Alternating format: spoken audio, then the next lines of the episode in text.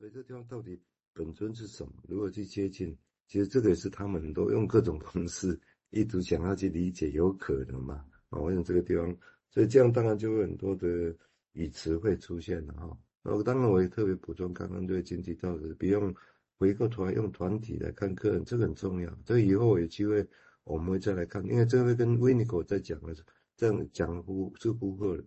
呼应的，就一个人 capacity to be alone 独立的能力跟关切成年他的能力，其实是一起讲的，或者讲母亲跟婴儿是一体的。那这个一体到底跟后面的独立这中间的关系是什么？把它剔掉就是独立嘛？事情其实大家知道不会那么单纯。好，我们接下来请明志再接着谈，谢谢。嗯，对，的确是这样。就是呃，比如说弗洛伊德晚期的作品，其实他蛮很多作品都关注社会嘛，社会啊历史的面向嘛。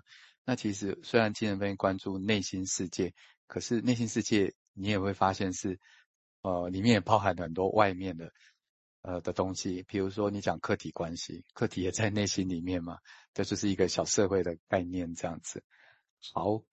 那我们把 Beyond 的开场白后半段再讲一下哈。Beyond 后来又讲了另外一个案例啊，他这个案例就是一直在抱怨别人，别人多么的不好，不多么的不好这样子。那而且这个抱怨已经让 Beyond 他已经几乎没有可以介入的空间这样。那 Beyond 就在想说，呃，如果你面对真实的情况是 A、B、C、D 通通都有错，那他那这个治疗师到底要做什么呢？他能够诠释什么呢？因为这个个案，他身处的宇宙都是错的这样子，可是这些错的人都没来找 Beyond 分析啊，所以他他觉得，诶，他到底可以做什么呢？哦，那 Beyond 就在思考说，那要用弗洛伊德的想法去诠释吗？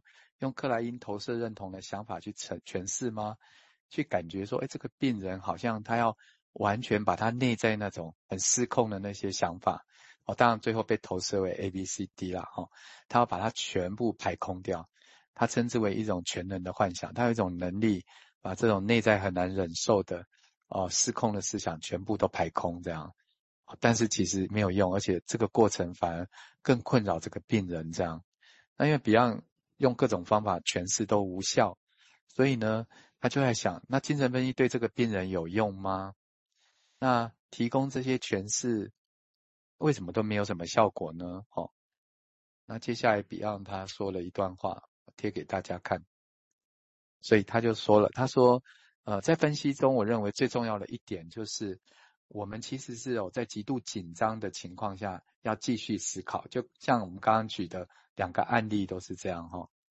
他说，我们不可避免的会对自己的治疗能力感到焦虑，同时我们也没有办法做任何事来改变下面这个事实。哦，这个事实是什么呢？要么就是我们的理论错误了，要么就是我们认为正确的诠释会帮到病人这件事也错误了，要么就是我们也不知道到底是哪里有问题这样子。那更糟的情况就是所有的情况都都是错了这样子。比方就是说，呃，我希望能够以更适合我们想要知道或思考的方式来继续这个讨论哈。以便我们能够更好的去准备。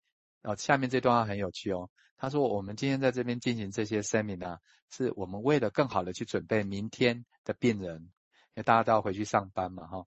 我很乐乐意从这边开始讨论任何你想要带来的主题。”他说：“我们可以用说接下来应该怎么做来总结这个问题哦。意思是说，诶，所有东西都能够继续去想。那接下来呢？哦，一直想下去。”这个是很重要的，那而且这个处境他指出，呃是非常复杂也非常困难的一个过程。这边我们也稍停一下。对啊，所以这个就是他习惯呢，就是说一般，所以你看他的，他跟 Winnicott 的在用那重要的语词，我们前面提过，都是用 ing 动词 ing，所以其实都是这个持续的。那接现在是怎么回事？接下来会是怎么回事？哦，这其实，所以你说这个地方对他来讲说啊，这东西没有欲望，没有方向，也不艰难呐，哦，不艰难。哦，那现在这些其实只说知道有个动能要继续往前走，但是当然同时想的是说，如何去接纳，在假设的位置之下，如何接纳这个过程，其他的知识啊、学问啊，哦。我想这个大概我们这边一直在准备的也是这个方向哈。我们请瑞金在说明谢谢。嗯，就是这一段其实，哎呦，就是会觉得说，其实人会有一个倾向，就是会想要整合啦，或者是知道。呃，自己现在身处在什么样的状况之下，所以就是要掌握一些事情的规则，那能够命名，能够知道怎么做，好像这这这这会带来一种整合感呢、啊。然后跟有一个方向感，好像人很需要这个东西这样子。那 Beyond 他就是在团体里面做的，他也知道，就是说他会被推到那个位置里面去，大家需要他去命名、说明规则，然后说明发生了什么事情这样子哈。那可是他又讲到说。某一些东西，这个又变成这种绑定，其实又会变成是一种限制你再往前的一种基本假设，这样子啊，哦，就是碰到了一种障碍，就是能够去区分说，哎，这个边界里面的是我，那个边界以外的就非我，这样子。所以这一种探索的边界，其实是一种保护，但是同时也是一种限制。那有时候人会讨厌那一种未知的感觉，因为会被未知扰动，就是没有办法命名，不知道该怎么做的时候，就感觉自己很无能这样子。然后他他这里文章是说，哎，这这里会未知其实是一种报复啊，同同时它就会有一种报复。例如说，人就会感觉到掉在那个未知的状况里面，得到报复就是会有一种奇怪的空虚感。然后你没有办法跟你所在地哦，你所在的团体群体。跟你自己产生任何的联系，这样子，那一切呢？哦，都会觉得说，诶，其实我们需要知识，但是又会对知识感觉到一种莫名的恐惧，这样。所以我觉得他那个他他他在这个团体里面，其实也很算是一个延伸把，把这个部分讲的还蛮还算蛮清楚的，这样。好，那我先讲到这边。嗯，谢谢对情况。一，一般这的确也没错，一般我们就很容易会想说，哎用。